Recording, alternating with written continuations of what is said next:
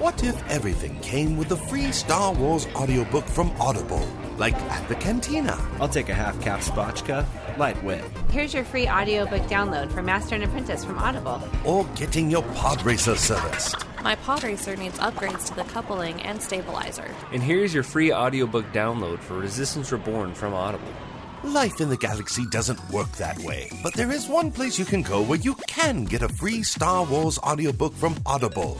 And that's youtini.com slash audible. Click the Audible logo and start your 30-day free trial, which includes a free audiobook download. So visit youtini.com slash audible and get your free Star Wars audiobook download today. Hi, this is Timothy Zahn, author of Star Wars Thrawn. You're listening to Living Force Podcast.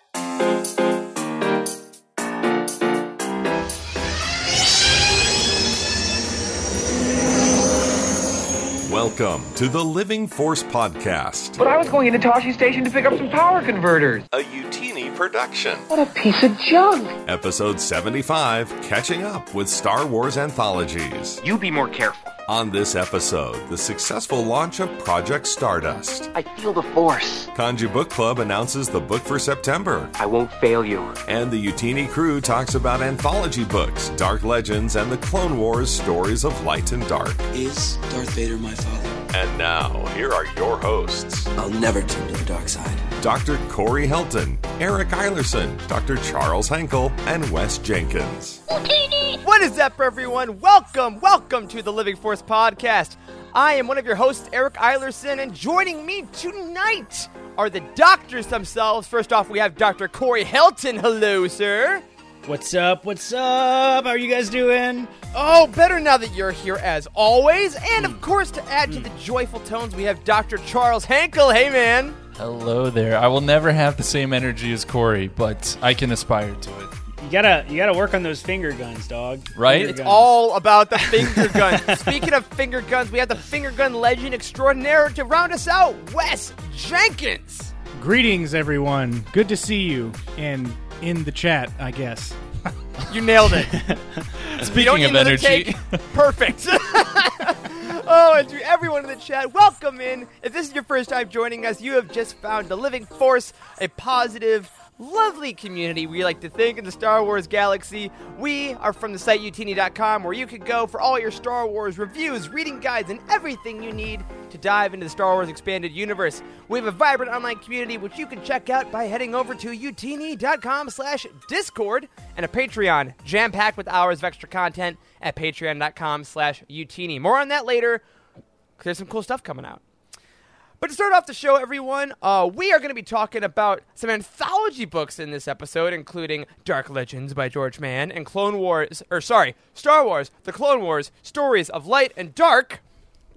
I nailed it. It's a great title. uh, later on in the show. But before we get to that, I want to address something we said in the intro in a totally new way. Y'all, on Friday, we got to witness the launch of Project Stardust, a brand new website in the Star Wars community, and I was freaking blown away. Guys, this was awesome.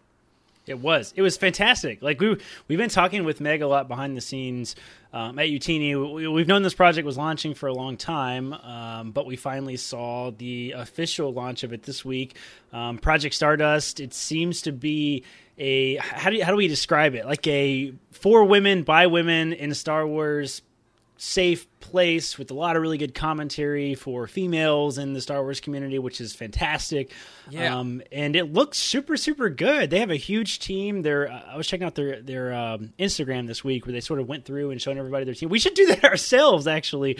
Like because like we're, they kind of gonna everybody. say, yeah, they've been up for four days, and we're like, oh, wait, good idea. We got to take it. Yeah, this is really, really good stuff. I don't know if you guys have seen any of their articles, but one of them Mm-hmm. came across my Twitter yesterday. I think I shared it with you guys. It was incredibly, incredibly well written. Like so impressed with Mm. with the quality of their site right out the gate. Because I mean, how many renditions of Youtini.com did have we gone through? Like eight. Only one. It's always been this. It's always been good.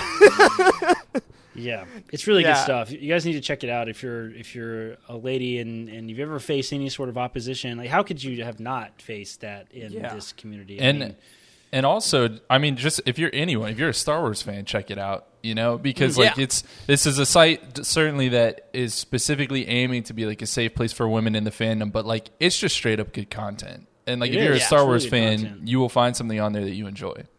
Yeah, and before we go any further on that, it is project project-stardust.org is the URL.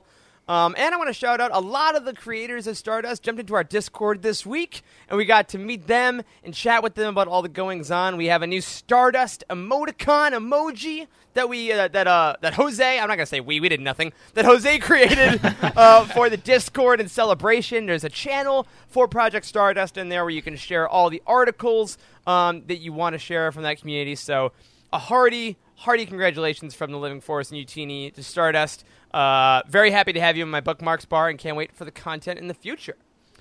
Couple other things. Uh, I'm going to say selfishly, guys, I had a very fun activity this weekend because Youtini had its first ever fantasy football draft. It is that time of year for the nerds and football fans, small Venn diagram to to celebrate our existence. We do exist. Um, so a shout out there to all everyone involved in that. We all met in the sports channel, the Discord. Then we made our own league. There's ten of us, and as the year goes on, I will be updating you guys on how people are doing uh, for uh, the fans in that community and stuff. It was it was just a ton of fun. We we jumped in a Discord channel and we're talking uh, throughout the draft, giving each other crap. It was a great time. I see we got some people in the chat right now. Emma's there, Timothy's there, who are in the league, and um, I really hope I do well, or else I'll be really embarrassed. And finally, uh, everyone, a little announcement that we didn't know about.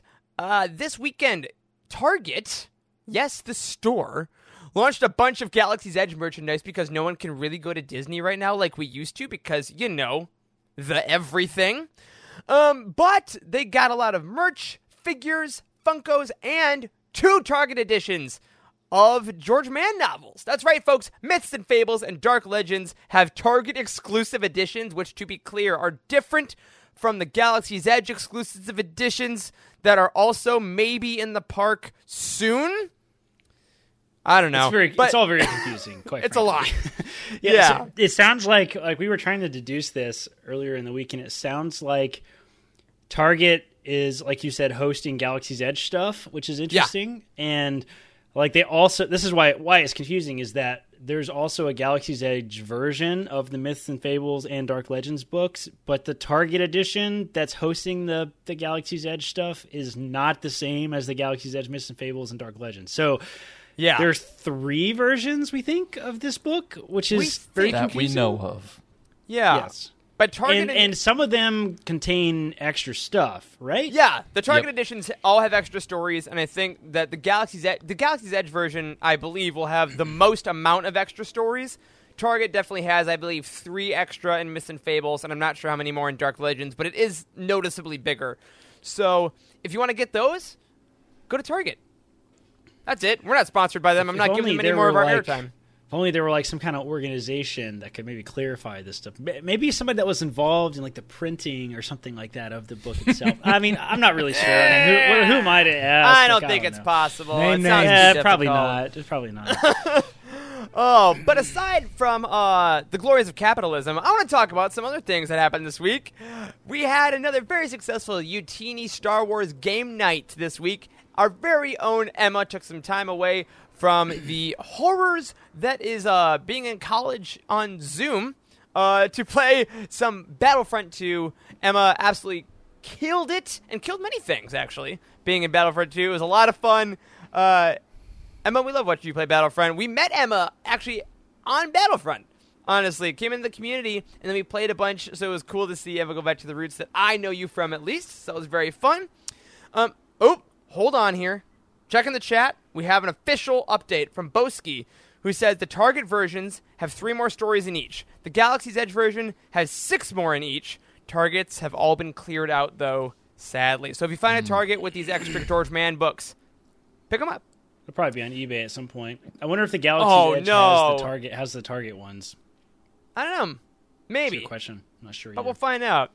Yeah, Um, Emma totally rocked it on, Ga- Yeah. on uh, Star Wars night this week. Like it was uh, super fun to watch. Emma is like a beast at Battlefront. So It's so great.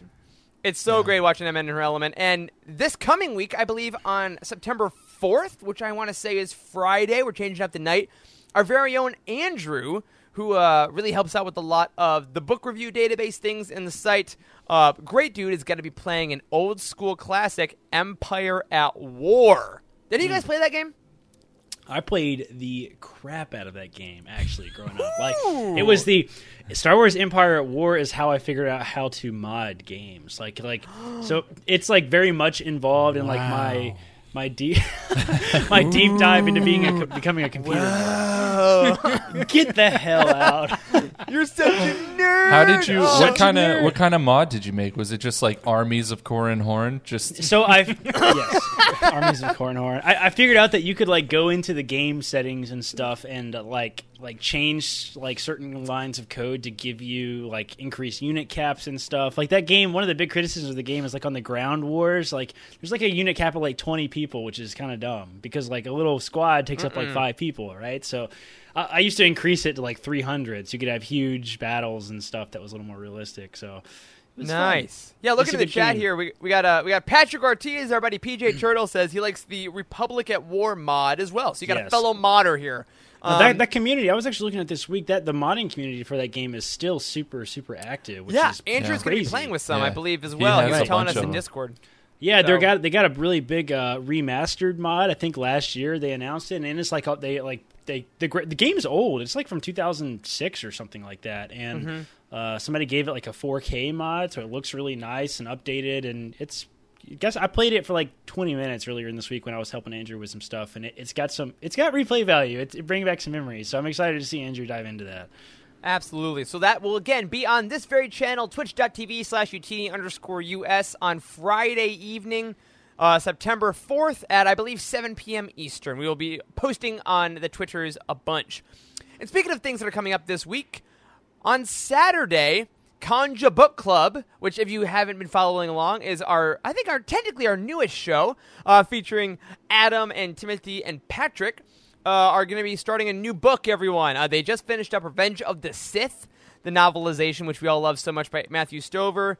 Uh, if, if you haven't been able to follow along in the Discord live show, we do release those on Patreon, so I highly recommend follow along with those. But this Saturday, they will be starting the new book. Again, this is where they split a book up into four weeks. It's a very traditional book club format. You read a couple chapters, you listen to the show, you read some chapters, you listen to the show. This Saturday at 4 p.m. Eastern, they are starting Bloodline by Claudia Gray.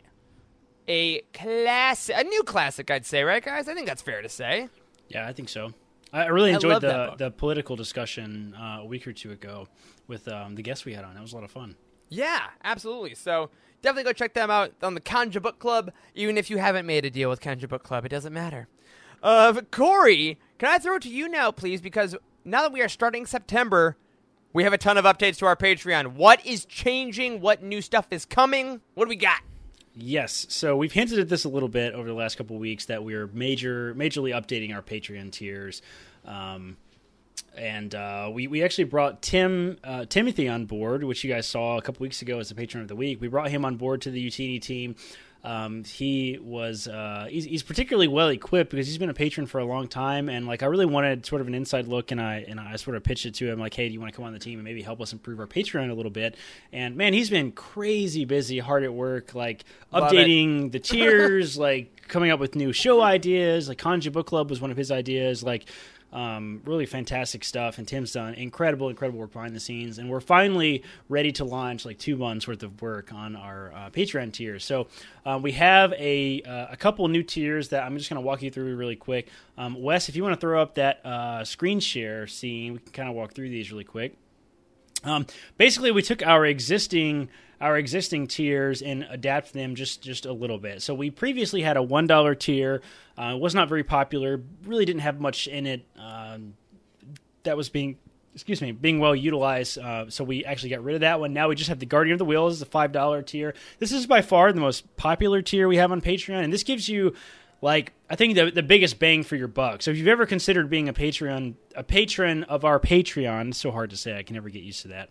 If you ever considered joining our Patreon, like the five dollar tier is probably the best bang for your buck, just because you get Yeah, that's great business strategy. Great, great business strategy right there, guys. If you want the best value, give us the least amount of money. That's really where you want to aim.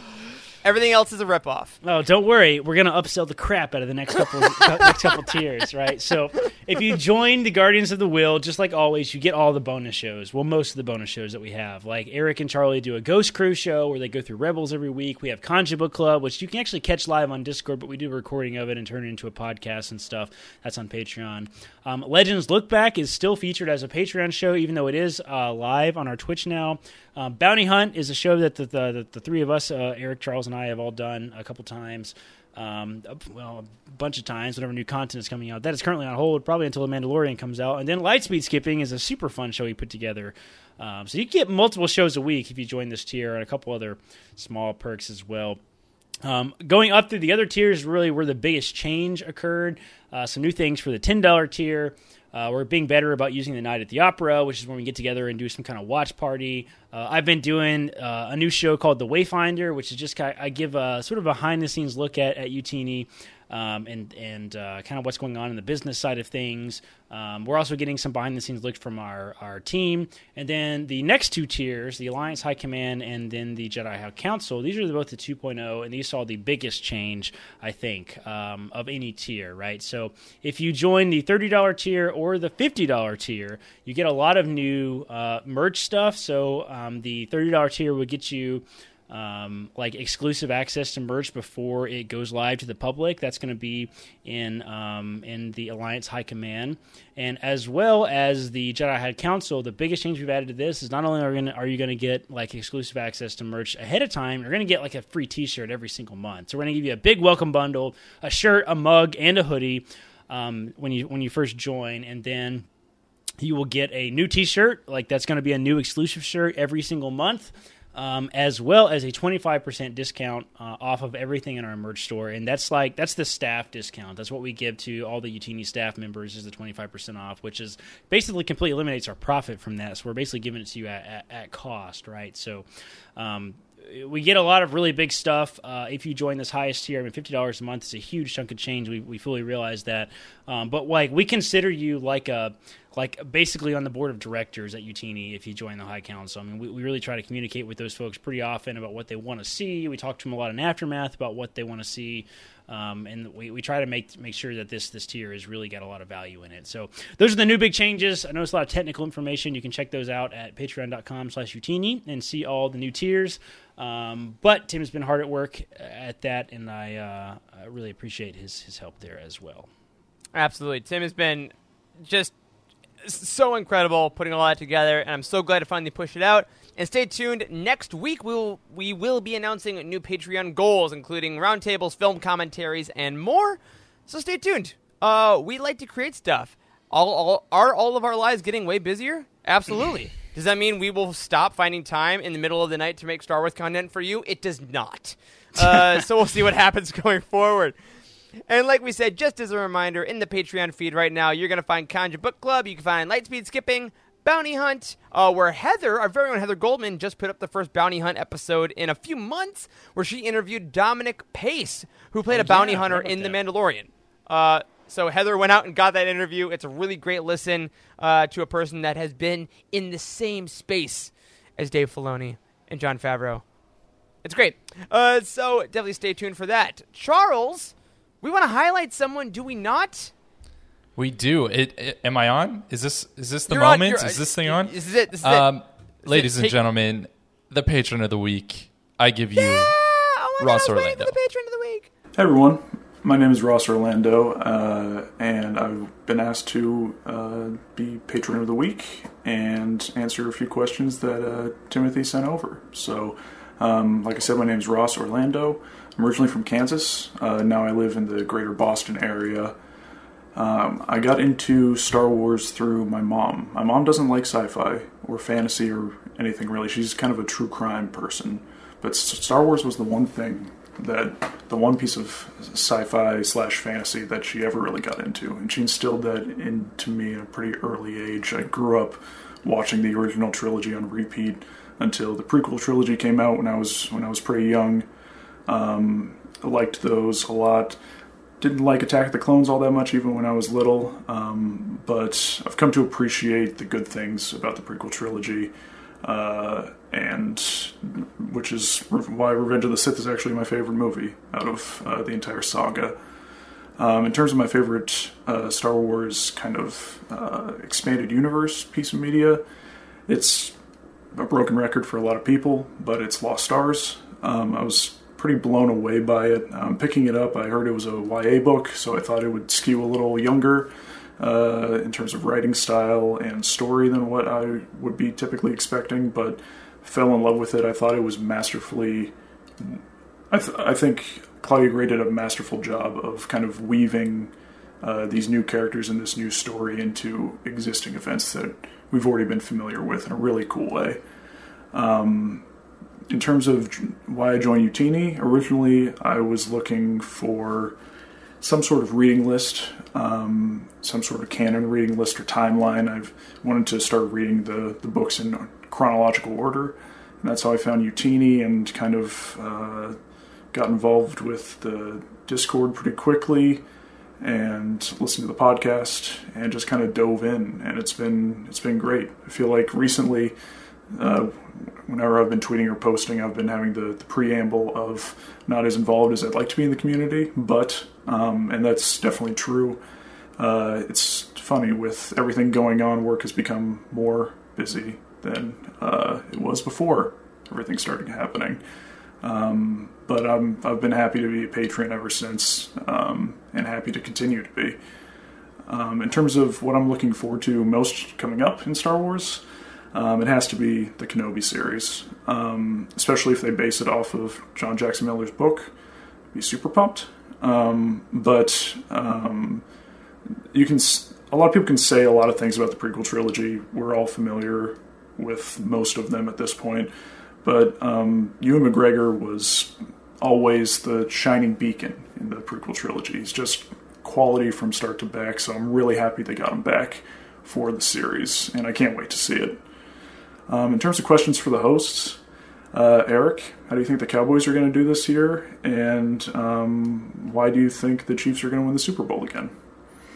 Um, other than that, my social media handle uh, for Twitter is uh, RP Orlando 91.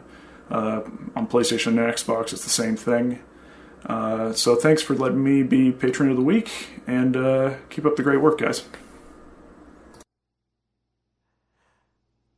Oh man. Okay. Uh, the best question has been asked. You all can can stay home. That's fine. Uh, so Ross, to answer your lovely patron of the week questions, I think the Cowboys are going to win the division. I think they're going to have the third best offense in football behind the Chiefs and the Ravens, and I think that there is a definitely decent chance that they play your Chiefs in the Super Bowl and probably lose. And you know why? It's because Patrick Mahomes is the most exciting quarterback in the history of the NFL. I love him dearly despite not being from Kansas City, and I will admit that. I will admit that. Uh, I loved the Super Bowl last year. I do have a Mahomes jersey. Bless them all. So, that being said, Cowboys fan for life, and Dak is my boy, Zeke's my boy. I have Amari Cooper on both my fantasy teams, and now I'll stop talking about football. Thank you for giving me an excuse to talk about my two favorite things Star Wars and football in the same podcast. Guys, it's Christmas. It's Merry Christmas. Christmas, Eric. Thank you very much. Now, Corey, I will stop my Christmas. Uh, can you tell me one thing that we have forgotten to plug quite a bit on our YouTube show that is featuring one of the dearest team members to our hearts, Matt Davenport? Yes, this has been a bit embarrassing on our part. we actually talked about this in Slack this week. Is uh, we have a sweet new YouTube show um, produced, edited, created, and everything by the lovely, the talented Matt Davenport, who's been doing all the editing for the podcast. If you guys have been listening to this, you've heard us talk about Matt endlessly uh, over the last couple months, and uh, you finally get to see his face. Him and his wife are doing this really cool new show on uh, our YouTube channel. It's called Cantina of Comics. Matt is really into comics. Um, and uh, his wife is apparently really talented behind the bar, so they have a really cool, uh, really cool new show on our YouTube channel where every single week they make a new fancy mixed drink that's sometimes Star Wars themed, um, or maybe every time Star Wars themed, and uh, then talk about the latest comics. So it's a lot of fun. You have to check that out. It's on our YouTube channel, um, which I assume is something like youtube.com slash Youtini. But just go to YouTube and search for Youtini. I'm not even sure if we have a fancy URL. I need to look into that. Um, but uh, yeah, so check that out. Um, the next big update that I'll give is uh, we have some cool new uh, merch out that we featured a couple weeks ago. Uh, we have a new Thrawn shirt, which Eric, I think you're wearing, aren't you? I am wearing it. If we want to, yeah, this new Thrawn shirt uh, just in time for the release of the new book, which I have right here. Uh, I freaking love this shirt. It looks really good. Oh my god, I love the color pop. I think it's. I think it, it might be my favorite. Um, it might be my favorite like themed book shirt that we've what we've ever done. Yeah. Like it, it looks super super good. Big And fan. fun fact, that's Corey's eye. That is actually Corey's eye. That is not true. That we know. It of. might be bushy, true. Look at that bushy eyebrow. I don't think that's me. quick shout out to the video team. Uh, we don't go over every single video now uh, because there are frankly too many uh, for us to, to recap every week because the video team has been so hard at work pumping out content, guys, reviews, all that stuff. That is not stopped. That is continuing. Uh, I am in awe of the work that you all are doing every single week. Uh, from I mean Jake, Emma, Nathan. Uh, everyone behind the scenes, everyone that is giving written content for those video people to do. I love it. I love you all. It's great. The end. Corey, continue with what you were saying. Yes, uh, you guys probably had kind of figured this out already, but the other update I was giving is we have a couple new um, pieces of merch out that we actually highlighted a couple weeks ago. The new Thrawn, the new Mustafar, and the new retro shirt for Legends Look Back that we all have out. Um, Eric, you are wearing the Thrawn shirt. Which we Yes, released in honor of the new Thrawn book, which looks fantastic. That is not my eye, as the joke was made a moment ago. my eyebrows are not that bushy. Um, Just and, the eye. Uh, that's It's that. just the but eye. we are running a promo right now. If you want 15% off, you can use the code Thrawn15, T H R A W N 15, and that give you 15% off in the entire merch store if you want to pick up that sweet, sweet Thrawn book. It looks fantastic. Absolutely. Because what better what better way, honestly, to spend the week of a new Thrawn book than by getting some sweet Thrawn merch? Um, again, Thrawn fifteen is that code. Very excited for that. Um, and if you were, like we said earlier, in one of those bigger Patreon levels, you would have gotten access to this a little early. So just a little incentive uh, to go along with that. All right, a little bit of book release news. As we said, tomorrow is the big day that we've all been waiting for for so long. Thrawn Ascendancy Chaos Rising is officially released. This is going to be one people are talking about for a while. I can guarantee it. If you're watching us live tonight, be ready, everyone. Uh, my written review goes live tomorrow, um, and a video review will be coming this week as well. I can't wait to hear what you all think about the book. As soon as you're done with it, make sure you head over to that book profile on Youtini and add your star rating. Ooh, new Thrawn. Very excited. And then we get a little break. We get a little bit of a break until November 10th, where we get, from a certain point of view, Empire Strikes Back. But guys, I'm okay with having a little bit of a break with Star Wars releases. What do you think? Yes. yes. we, we had to smash two kind of small roundtables into one episode here. So, Yeah. you know, I'm exhausted. you know, I'm going to be honest. deal. Wow. All right, this is part of the show. We are all tired. It's been a week for everyone, but that won't stop us because we want to talk about some books that you all have been reading. Charles, can you talk about some book reviews we got lately at youtini.com? I mean, we we have these things roll in all the time, and it's always fun to take a minute to pause, look back at a few of them, and see what people have been reading recently, whether it's the new stuff or whether it's some old stuff. So we got a few we want to highlight this week. The first one comes to us from Adam T, and he is reviewing Dr. Aphra, an audiobook original by Sarah Kuhn, and he gave it five stars. And he said, after the success of the Dooku Jedi Lost, the Dooku Jedi Lost. That's right. That's how I refer to it too. I wasn't It's like the, it's like Ohio State. the Dooku Jedi Lost. Absolutely. I wasn't certain that the follow up audio drama would be able to match the quality and excitement, but I was 100% wrong. In fact, I would say Dr. Aphra surpasses Dooku Jedi Lost. Having only read the first two Aphra comics, I came into this with a relatively clean slate in terms of knowing the general storyline and the characters involved, which I believe only enhanced the experience. The storyline was enthralling and had me wanting more. As always, the droids are a high point, and I love the feeling that you could never quite trust Aphra's version of events. Overall, another fantastic audio drama that has me begging for another. So thank you, Adam T. We agree. Go listen to our roundtable where we chat all about that if you haven't heard it yet. Um, Eric, do you want to take the next one? I would love to. Uh, going right into another book that we are actually going to talk about tonight. We have Lando reviewing Dark Legends by George Mann. Given this book five stars. Here, let me grab it behind me here, holding this pretty little guy. And he says the following I have yet to read Mann's Myths and Fables as I am waiting for the Galaxy's Edge exclusive version. Fair enough. However, I could not wait for any potential exclusives of this book as the excitement for scary Star Wars stories was too much to fight back. I love this little book of creepy stories. I love anthologies, so an anthology of some creepy and dark stories that don't require much much previous knowledge or a lot of effort to dig into and understand was a no-brainer to me. What's most fascinating to me about this book are some of the new perspectives on, on how we the new perspectives we get of other characters and places that we haven't considered yet. One story captures the paranoia of an Imperial officer who could at any minute upset Lord Vader and be choked to death. Another story tells us more about the mysterious Exegol that we saw in The Rise of Skywalker. I appreciate that Mann turned to classic films and stories as inspiration for some of these. It was fun reading and trying to identify if the story lines up with any classics I knew of, and was either pleasantly surprised at the twist I didn't see coming, or was able to revel in the ability to exclaim, I knew it! when I was correct. I can totally see myself reading this on Halloween nights to future children, hopefully creating some good memories to share. Absolutely. We are obviously huge fans of George Mann himself. Let's we can at least just start there. We have interviewed him now twice on the show. If you haven't listened to either one of our chats, definitely go back and listen to those. Um, Charles, loveliest man in Star Wars, easily. I think so. Loveliest man in Yeah. Star Wars, like with two ends. That's not even up for debate. But with one N, it's also debatable. He's a great guy. Uh, so Yeah. great review. Um, we do have a third one from Mr. Rob Neese, Corey, or Wes. How about Wes? Wes never reads our reviews. I'll Wes, you want to you want to read this review from Rob Neese? I'll do it. Rob Neese, I hope you don't spoil the book for me because I'm almost done. So, Rob read Poe Dameron, Free Fall by Alex Segura. He gave three stars.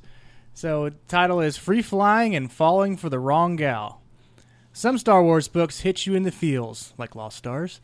Some deepen our understanding of the saga, Revenge of the Sith, and some come out of nowhere to take you on an unexpected adventure, Most Wanted. This one touches on elements of all three of the above without really committing to any of them. I enjoyed reading it, to be sure, but on the whole, I don't, I don't feel it will merit a reread anytime soon. Or ever. Poe is much younger in this book. In fact, I don't think he's even turned 17 yet by the end, so it's hard to judge his actions like he would a grown adult. He does have some silly things, like the Yavin 4 equivalent of running away to join the circus by just kind of haphazardly joining a criminal syndicate as one does.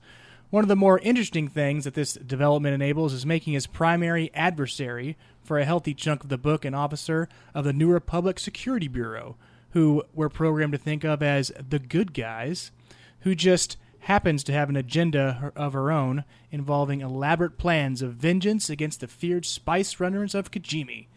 Speaking of those criminals, it turns out their operation and Zorii's role in it is considerably larger than the pre than the perfunctory mentions in the Rise of Skywalker film might have one believe.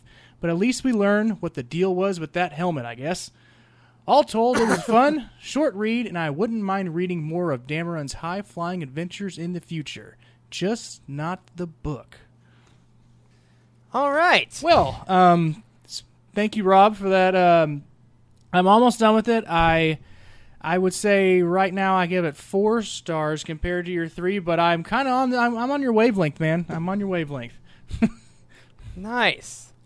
Yeah, uh, Poe Dameron Freefall, actually, just to, to round this all out, I believe we are doing our Poe Dameron Freefall roundtable next week, if I am correct. Am I correct? I'm looking at the schedule.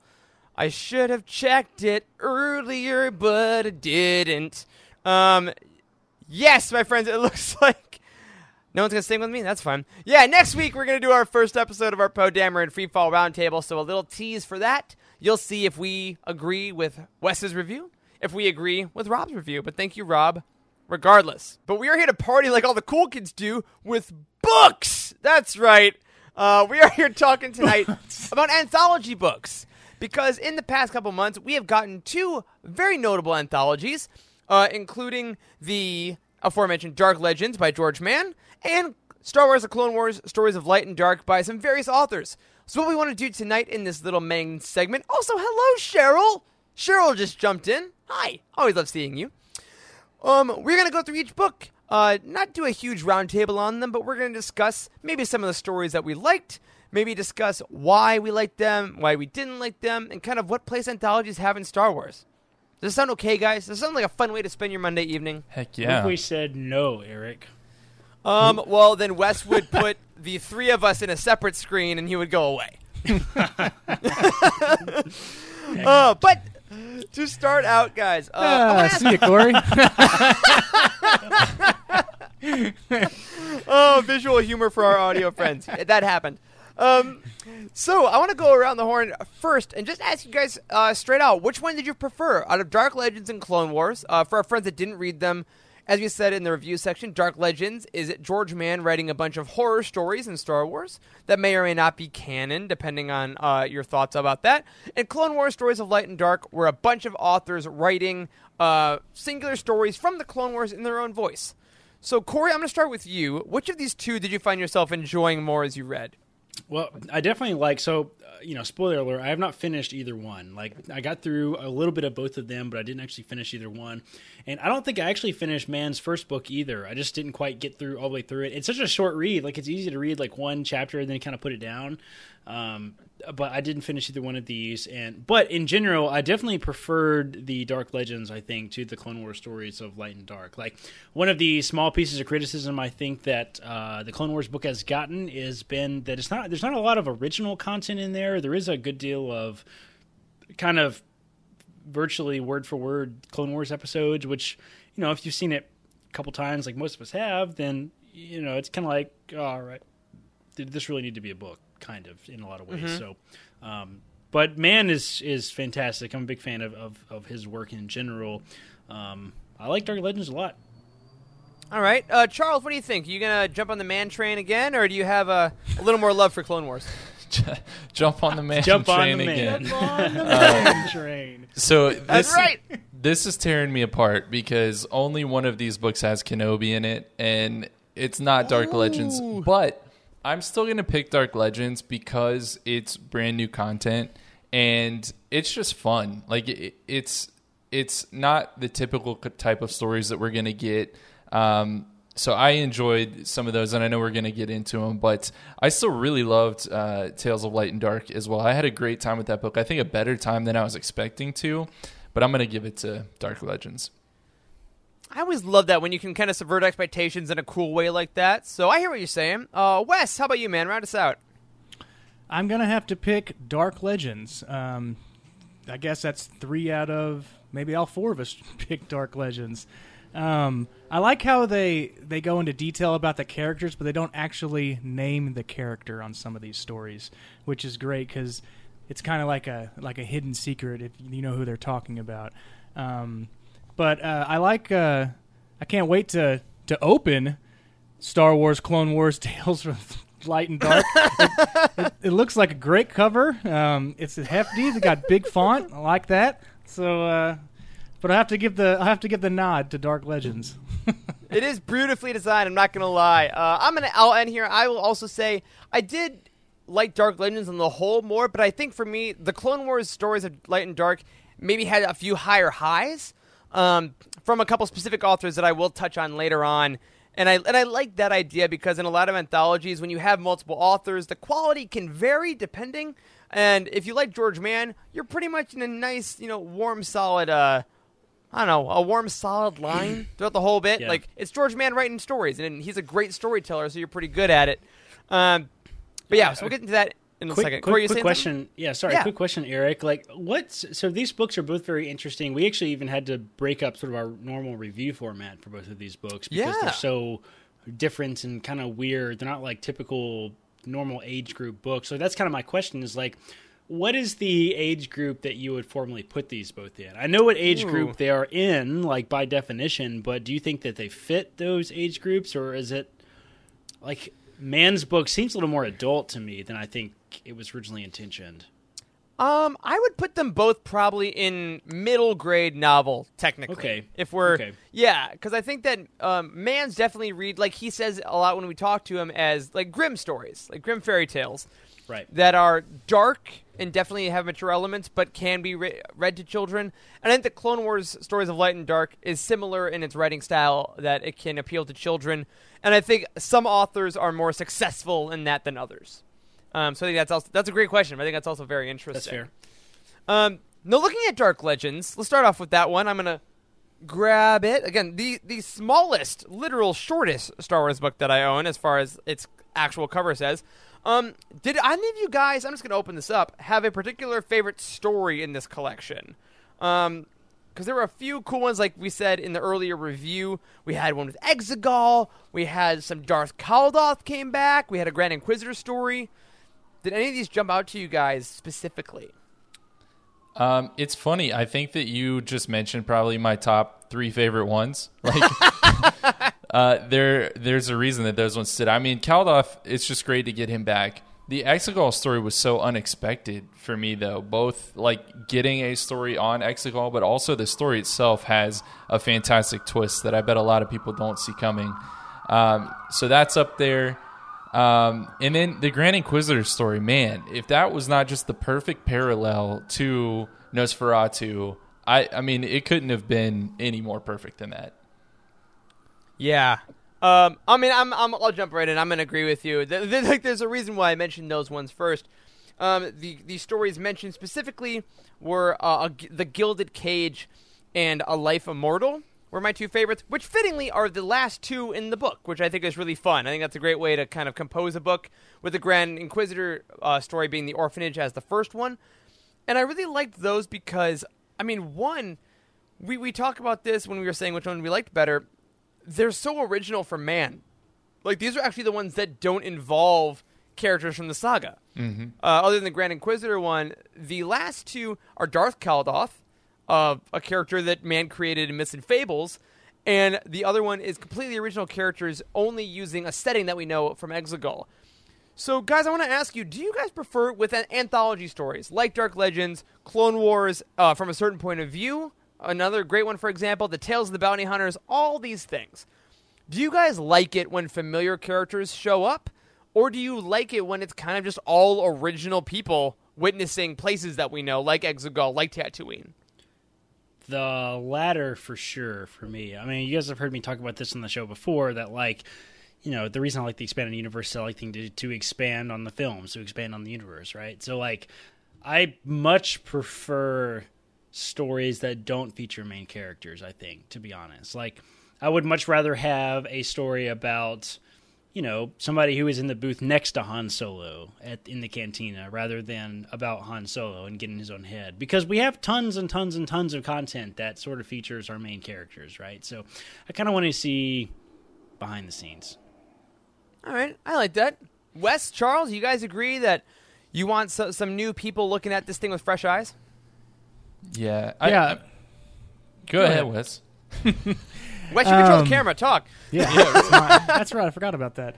So, um, yeah, I would um, just like Corey said. It's like I like the the backstory of the characters that make you want to read more into them because we have movies and um, main novels and book titles of all these main characters, but yeah, what's going on behind the scenes? What's going on in that other booth? What's going on in that other starship? How did this person get there? And it kind of you, we already have the foundation, so it seems, but we want you to you need to build up that trunk to make it blossom into a tree. You know? Yeah. I love that idea. And, and I think one of the cool things, too, speaking of like, you know, blossoming into something new, is that George Mann with Dark Legends, specifically with the Caldoth story, got to build upon a mythology he had already started to build with Myths and Fables, right? And it's so rare that we get to see people do that outside an official trilogy, like Timothy Zahn or Chuck Wendig, or people that are actually given sequential novels. Anthologies are kind of unique like that, and I think the coolest stories that we see are ones that pick up obscure characters from other fiction and give them their next chapter when we never thought we would get one, you know? Like, I think getting a cool Obi Wan homage is really great, but it's like, oh my gosh, that background character from Tales of the Cantina is also in Tales of the Bounty Hunter or something like. That's like quintessential expanded universe to me, like you were saying, Corey. I think that's a great way of putting it. Yeah, totally. Yeah, huge fan of that. Um, now I want to ask you guys one more thing about Dark Legends specifically before we get to Clone Wars and then comparing the two a bit more. Comparing this to myths and fables, um, Charles, I want to throw this to you as someone who loves Mann's work especially as much as I do. Do you think Dark Legends works better than myths and fables? Do you like myths and fables a little better, or do you think it's hard to compare the two? So, I think that they're definitely comparable. I think that this might be a weird thought, but what strikes me is that as Americans, Give me the weird. as Go weird. Americans, I think Dark Legends works better, and the reason is we don't have like the rich history necessarily of like Greek mythology, right? Where we tell like a whole bunch of folklore. Like I feel like our heritage is kind of like sitting around a campfire telling ghost stories, and that's what these are. is you know they're they're taking the spooky things, the scary things, and mm-hmm. I think the other thing that makes it work is a lot of times it's the stuff that freaks us out that we don't understand that we build kind of this lore around, and and that's what these stories are. I mean, like uh, the the Grand Inquisitor, you know, creeping in the window of an orphanage and stealing kids out of there. Did he do that? I don't know, but he definitely could have, and I'm scared of him, and I and I haven't slept for a week. Yeah. I mean, which hey, is there anything more American than being terrified of the entire world and not knowing what's going to happen day to day? I don't think so. um, so I, I will. I, I, I agree that I think Dark Legends is is more successful thematically in that way because it sticks to like all the scary things. But I am going to say, for me, I think I like Myths and Fables just a bit more um, because of the variants, which I think is interesting. Like I think that I like certain books if the tone is consistent throughout the whole. But Myths and Fables for me, how it went kind of more. This is filled with hope. This is filled with dread. This is filled with hope. This is filled with dread. I like that roller coaster, and I think Dark Legends definitely hits that as well. But knowing that they're all supposed to be horror kind of makes you drive in a little more of a straight path. But but uh but regardless, let us all say um I mean give us more. Let's be clear. Uh, yeah, our- totally. So the, the one the one point I was going to make in regards to that is like, it, I think it was a it was a clever decision to put the word legends in the title, Mhm. right? Because so, you know, Right, I've- Jared? Yes, that's right. Did someone say legends? Legends? yeah, exactly, exactly. You know, that's been kind of one of the weird things is like people have you know when they did the Disney purchase and they did the clarification that everything that's come before is going to be titled Legends, and there's like there's always a little truth in, in Legends that gets thrown around a lot, and and like I don't really look at Legends stuff like Legends. Like I certainly don't look at Legends like this. Like Dark Legends looks at Legends. Like, do you guys like? It seems to be a little more true in a lot of ways. In so, I don't know. It's yeah, it depends like- on the book. Like it's a if we're- if thematic thing, right? Yeah, yeah. Like I've just started reading the new Jedi Order recently for the first time. I'm on Vector Prime. I'm digging it, but I know for a fact that Jaina and Jacen Solo don't exist in the canon. Totally Right. fair.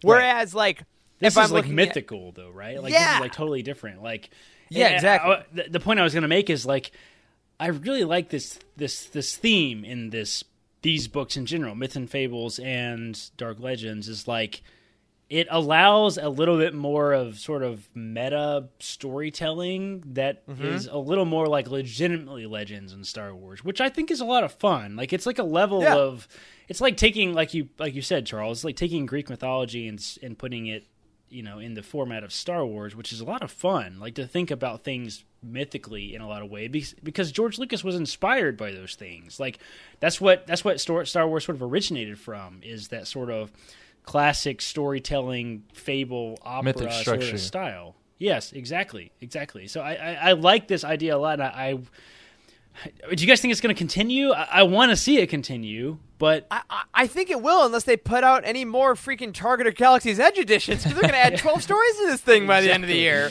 Exactly. Yeah, I I definitely think we will. I think that having these as like guideposts, like one a year, maybe. Like, here's another little bit of short story thing for the kids and the adults. Like, just feed them to us little by little, and I think that anthology books are really good for that. Frankly, totally. Uh, these these Um, stories like they stick out to me a lot. Like they they're like Mhm. ingrained in my memory. Like the dragon story in Myths and Fables is like That is so in, good. That is in my head, man. Like I Yeah. frequently think about it. Like it comes up and like I'm just like I can't forget it. It's weird that that stuck to me, but I cannot remember details from things like Bloodline or Lost Mhm. Stars unless I go back and read it again. But something about this storytelling format just has like lasting value, which I find a lot of fun, quite frankly. Yeah. Sorry, Boski just put in the chat. I can't wait to get the Bass Pro Shop version of Myths and Fables in 2023. For real. Like, but I think I'm, I'm gonna say, let's see what happens the next couple of years. Are we gonna get like Myths of the High Republic? That'd be something really cool. I think like Oh, that let, would be let them play in that sandbox, huh? Mm, that sounds fantastic. Yeah. Yeah. So, and after we have read those books, it's fun to flip back to the books that you've already read. You're like, that seems familiar. I'm gonna go back to my Mhm. library and start flipping through. It's like that's where it is. That's where I read about Darth Caldoth. So when I first read that story in Dark Legends, I was like, because I haven't I hadn't read it for what would come the other book come out like eight months prior to that, and Something so like that, I pulled it out and I was like, ah, makes sense now. This all makes sense. So I Yeah. reread it. which is great and that's honestly that's how the jedi were talked about like in in, in universe we hear about it's it's legends and stories and it's it's this kind of dialogue. So i think that it kind of makes us part of the star wars universe in a fun way. Now going to a more literal version of storytelling with clone wars stories of light and dark which i'll grab from behind me right here uh, which just came out last week. Uh, this is obviously an anthology book but it's very different because this is retellings of stories from the clone wars. And y'all, we all said we like Dark Legends a little bit more than this, and I'm I'm, I'm going to go out on a limb here and say that's because you know this isn't necessarily quote unquote original content. Yes, it's it's storytelling in a new point of way, but it's kind of like a novelization in a way. It's like a novelization of the Clone Wars, and I want to ask you guys on that note because it's a novelization approach with a bunch of different authors. How did that affect your reading? Like, did you find that certain stories kind of grabbed you? Did you find that with certain ones you got two or three pages in and you're like, all right, I get it, they're not adding a ton, and you moved on? Like, what was it like reading this book? Cause it's kind of unique in that way. We haven't really seen anything like this before. Well, I mean, I can I can certainly tell you I prefer to read the book before I see the movie, if that sort of Yes. tells you anything, right? Like, in fact, I even remember as a kid, like a lot of times they would release like kids version books of like movies like Spider-Man or something and like especially if it had screenshots from the film itself like in the book with the with like dialogue from the script. I Mhm. always like found that really tedious quite frankly personally. Sure. like like I'm like I've already seen this. I don't need to see it in a book. If you're going to do it in a book like you have to expand on it. Like we've talked about that in general with the sort of expanded editions what they're calling the new novelizations of the films right is like the expanded editions. And the books that we certainly prefer that are labeled expanded editions are books that do exactly that. They expand on the film. Like dialogue is slightly different. Like there's extra scenes. Like Mhm. that stuff is really, really good. So some of the criticism that this book has received has been that well there are like there are like straight up episodes that are stories in this book that are virtually not different at all from the clone wars. So you know take that as you will. Like like uh, you have to take into account that this is targeted towards a certain audience and maybe that's where the value comes from. But there was a lot of original stuff in the book too and i certainly found those those particular stories to be more interesting than the others Yeah, and I want to I want to highlight a couple of those um, because there are some writers in here that do a great job with their stories. Like uh, like some of our, our our recent favorites, like Zoraida Cordova, author of Crash of Fate, is in here. She does a adventurous story that is called The Lost Night Sister, and then we have Rebecca Roanhorse, who wrote Resistance Reborn, which we all freaking loved from last year. Uh, she did a Maul story called Dark Vengeance, all in the first person, which was what I, to me probably the most gripping story in the whole collection. But then there's also a couple newcomers like uh, Preeti Chhibber, who is uh, she's been a, a writer in the nerd world for quite a while. But their first Star Wars work, she did Hostage Crisis, which is that episode of the Clone Wars where uh, Padme and Anakin get locked in the Senate building by Cad Bane, and we saw um, a lot of Padme's point of view of that episode, but she writes Anakin's point of view of the same episode. And I love that because that that's what I really like when this book does. It's like you know this plot, but you, the camera was focused here. So what if we tell you what was happening over here instead? And I think that's what made this really interesting. Same with Pursuit of Peace by Anne Ursu, which is another Padme um, story. Uh, hilariously enough, like both the Padme stories, I think are really really great. And I think that's where they're able to shine. The authors that took that challenge and decided to say, okay, I've seen this episode. I know these characters, but what's interesting is not what Dave Filoni already made. What's interesting is not what I already saw on screen. What's interesting is what's going on behind all of this.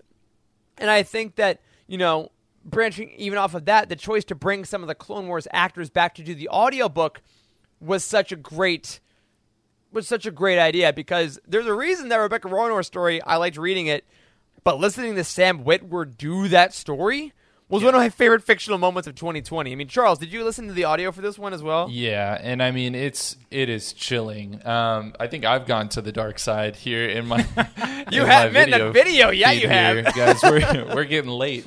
Um, but, but Sam Witwer, his work as Maul is just absolutely incredible, and he did a fantastic job on this as well. And it, this is what's nice Yeah. about having a canon, right? Is that you know everything is connected. We can get the same people back for multiple projects like this, and and uh, yeah, that one. In um, I'm gonna I'm gonna throw out my vote for Kenobi's Shadow as well. Yeah, Do you want to tell everyone a bit what uh, if you haven't read the book yet, uh, which which episodes does Kenobi's Shadow cover? Because it's one of the uh, one of I know at least So your it's, favorites. It's the season five, episode sixteen, "The Lawless," specifically. So it's basically talking about when uh, Maul lured Kenobi back to uh, Mandalore. And I'm not going to say what happens for those that maybe haven't watched the show or haven't read the book, but you should. You should go and do that right now. Yeah, and I think that's what makes this this book interesting because like we were saying earlier, is this one I'm going to reread a ton? Probably not. I'm not going to revisit it as much as I want to. Uh, maybe some others, but I I can see myself kind of going back to some of these stories individually, which I think is the beauty of anthologies, right? Like I might throw on the Witwer Maul as I'm working. I might throw on some James Arnold Taylor doing Kenobi with that with that last story if I want. Um, or honestly, I may, and I want to mention one last story here in this section, uh, which is the last story, which is Bug, um, which is the only one that was actually not listed in the digital version of this book that went out to reviewers, hilariously enough. But it's by E. Anne Convery, and it's an original story featuring a child named Bug, and she encounters a Night Sister witch after the fall of Dathomir. And that's all I'm going to say if you haven't read it. But it's cool because it showed me, oh my gosh, this is how we can further Clone Wars past season 7. This is what we can do. We can get these books that have this feel of the series and bring in some mythological parts of it. But I think the anthology format can work really well for maybe future Clone Wars. What do you guys think about that idea? Like, because animation's going to go to Bad Batch, it's going to go to maybe another Rebel series. We're not maybe going to touch the Clone Wars era for a while, but could we get more anthology stuff, or would we want that? What do you think? Absolutely. Absolutely, I want more. I mean, look at how excited we got every time the Clone Wars came back. You know, when season Right. six came out on Netflix, then when we got season seven that came out on Disney Plus. When this book came out, honestly, I was excited. So give me more.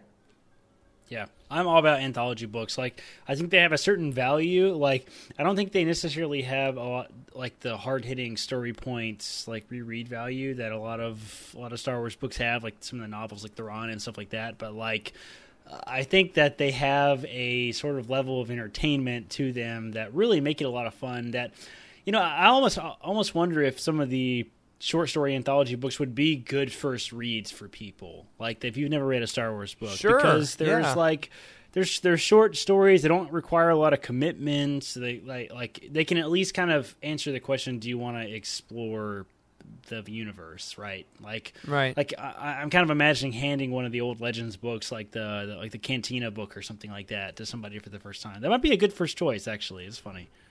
Yeah, and like th- this Clone Wars book, obviously, as as a middle grade novel, it's it's also been talked about online as a book to kind of give to maybe either a, a younger kid or someone that maybe hasn't watched the Clone Wars yet or something like that to kind of introduce them to this vibe, introduce them to this is what Star Wars can also be.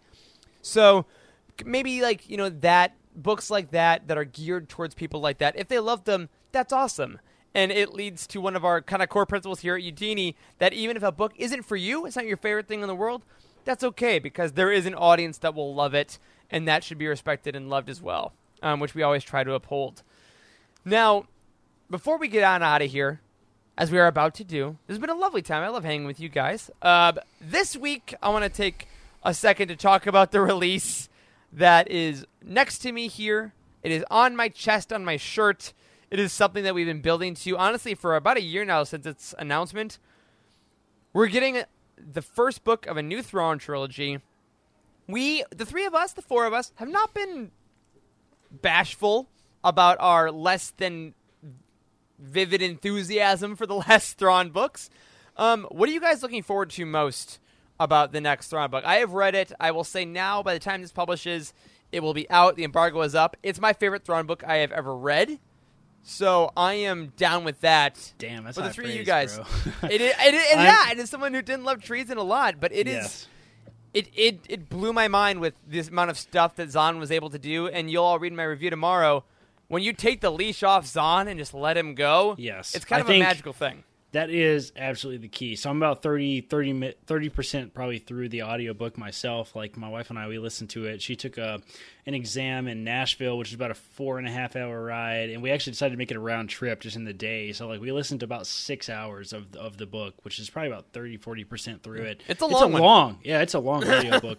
Um, and honestly, I like from what little that we've gotten through so far, I can honestly back you up a lot, Eric. Like, you know, we said a lot that the the second two Thrawn books in the quote unquote trilogy, the new canon trilogy that Thrawn did, like they felt like they were sort of they kind of had maybe Zahn was sort of felt cornered a little bit because he had to tie it into the Rebels TV show and like it kind of looped back in and forth between that and like it was a stark difference from the first Thrawn book, which you guys know I love. It's my top five canon books, and this book so far is equal, if not better, to the first Thrawn book, in my opinion. Like, it's it's strong. Like it's strong original Thrawn. Like, I mean, you guys realize that he has to have been imagining what the Chiss ascendancy is for like twenty five years, right? Yeah, it's like Game of Thrones Thrawn. Like it is, it is Yes. families and politics Right. and subterfuge and mythology and like it's all This- the stuff this- that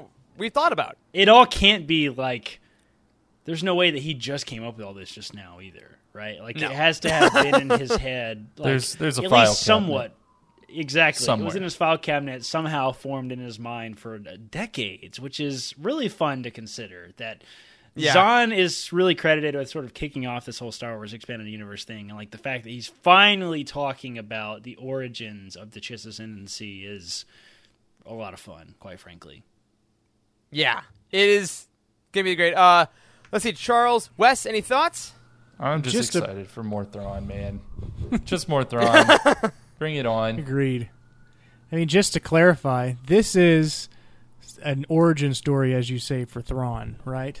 So you have Yeah. this book coming out tomorrow, I guess, hit my doorstep, and then there's the three Thrawn books that are canon that uh, Mhm. Zahn had had Timothy Thrawn had uh, written, and then there's the legends, right? And there's the legends Mhm. that he had written back in the '90s. Yes, Mhm. 90s. Okay. Yeah. 91 I think was the first one. Yeah, correct? because the, 'cause the trilogy and then the Hand of Thrawn duology, technically, and all that jazz. That's right. Okay. Uh, you know, speaking of this, no, I'm not sure. Do you guys follow Timothy Zahn on Facebook? This is a random question that I literally just thought of. Yeah, yeah, because he's been sharing So- some really cool stuff. Yes, so he's been doing these weird, weird sort of posts lately, and he like titles them like like memory, and he like recaps something of like his most like recap something about about writing um, one of the Thrawn books. So you, guys va- vamp for a second. I'll see if I can pull one of these up because honestly, it's worth sharing because it's a lot of fun. Let me see if I can find one. Yeah, yeah. Here, that's how that's how we'll uh, we'll close out tonight's show with one of those memories, and it's a fun little little writing exercise for Zahn because the book of Thrawn Ascendancy Chaos Rising. Here, I'll put my my blue pages here. Um, for all you that are watching live, it does have the little blue borders and I, on every page. It's pretty cool. But uh, the format of the book is the main story, and then every so often you'll get a memory chapter that will be earlier in Thrawn's life. So I think that's got to be. See if you'll see there. I'll cover up some uh, some text, but it's got this little thing that says memory on it, and it'll go through an earlier part of Thrawn's life. So I guarantee you, Zahn was like, "Oh, cool, I'll do that. I am Timothy Thrawn, so I will now go through my own memories." And uh, see what I can add. So, Corey, did you were you able to find any of those while I was vamping yes, masterfully? Yes. And to to you know, I'm I'm already excited to talk about Thrawn. I can't wait to when we do this. When is this book? Like, so we do we do it about 30 days after release. We do a roundtable about Mhm. 30 days after release. Everybody's got plenty of time to read it and that sort of thing. So, When are we doing? Do you happen to have the dates in front of you, Eric? When we're doing? So the, I the actually do. I have the roundtable dates. So uh, the next two weeks are Poe Dameron Freefall, and then we have a couple weeks of just regular episodes. That's right, folks. We don't just do roundtables. Uh, but October fifth is our first Thrawn Ascendancy date. Okay. That's October exciting. like fifth. Yes, I'm already really excited to talk about this book. The the memory format like absolutely works, Eric. I'm not sure if you agree, but like Mhm. one of the big criticisms of a I lot of. Star Wars books have been when when things go back and forth. Like uh, what was the Han Solo book that people Last Shot. Last Shot. People were not a big fan of the way it went back and forth. The memory format is a beautiful way to do it, I think, because like the story ties directly into things that happen next, and it's it's it's Timothy Zahn at his at his finest. So anyway, I pulled up his Facebook thing. So this one's from um, August 29th. So he says, "Memory Thrawn." It says a new era in Star Wars publishing was underway. Birds were singing, writers were writing, and all my agent could get from his nudging, uh, his nudgings of Tim's available to write new books was, "Yes, we know." Clearly, I was the old guard, as they had fresh new talent on the front which was fine. I'd written 10 novels and 19 short stories. That's crazy to think about, by the way. It's wild. And if that was all I ever got to do in the Star Wars universe, I was content. I had my say. I was happy with what I'd been given and I and what I'd accomplished, and I can move on. Enter Star Wars Rebels. They flew me to San Francisco to drop the news on me that Thrawn would be the new featured villain in the third season, and later also the fourth. Could, could, could have been a phone call, but okay, fine. I get the drama. the, all right. It says uh, they flew me to San Francisco for the news to drop the news that Thrawn would be the featured villain in the third season and later also the fourth of the animated TV show. To say I was surprised, excited, and honored would be like saying the Pacific Ocean is wet. After the initial shock of that died down a bit, they told me they also wanted me to write a book detailing Thrawn's rise through the Imperial ranks to the point in the timeline where he entered the TV show. Thrawn was probably intended to be a standalone, but when the book sold out at the 2017 celebration, I was soon asked to do a follow up tomorrow.